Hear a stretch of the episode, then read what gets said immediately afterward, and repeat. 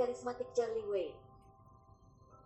Bab 43, tanggal pengangkatan Elsa dan Doris yang dari Embrace Group adalah besok. Meninggalkan Classic Mansion, Charlie mengantarnya ke hotel tempat dia menginap dan kemudian pergi. Elsa terus-menerus dikejutkan dengan makan malam sambil memikirkan perkembangan masa depannya. Kali ini dia datang ke Aurus Hill. Di permukaan, dia datang untuk bekerja di Embrace Group, tetapi nyatanya, dia masih mengemban tanggung jawab keluarga. Ayah memberitahunya bahwa bahwa Waits, keluarga Top Cliff, telah menemukan tuan muda mereka yang telah hilang selama bertahun-tahun dan juga membeli Embrace Group untuk diberikan kepada tuan muda ini untuk berlatih tangan. Dengan kata lain, Master keluarga Wade ada di Aurus Hill, dan dia adalah ketua Embrace Group.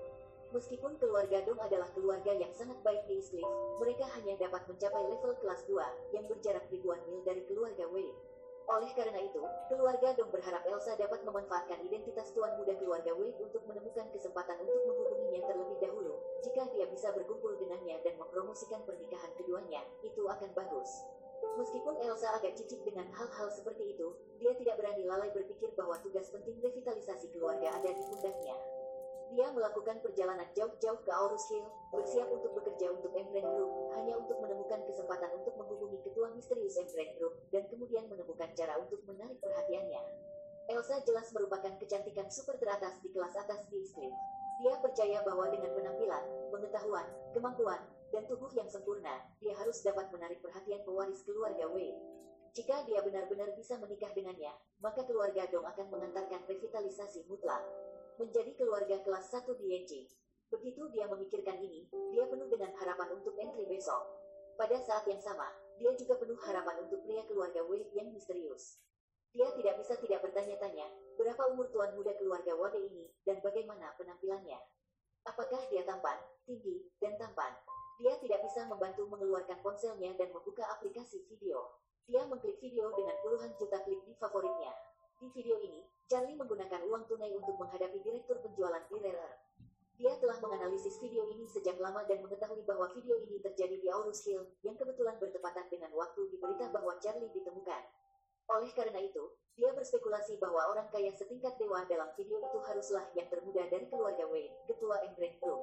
Dia menatap dengan hati-hati ke belakang pria kaya setingkat dewa dalam gambar, mengamati dan merenung dengan cermat. Dari video samar-samar ini, Anda mungkin dapat melihat bahwa pria kaya setingkat dewa yang terkenal di internet diperkirakan berusia 20-an, tinggi dan kurus, tetapi dia tidak dapat melihat wajahnya.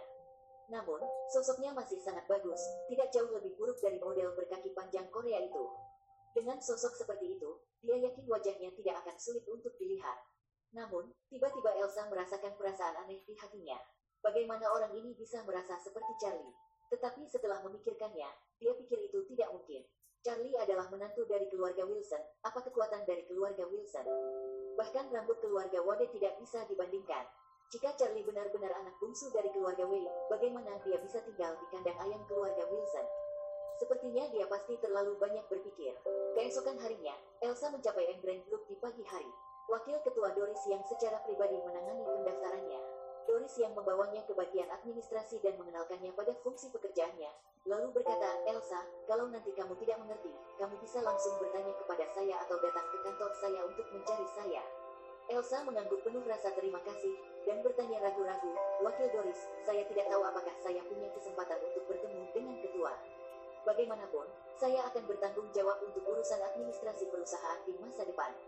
Jika saya tidak mengenal ketua, saya khawatir saya tidak akan berhati-hati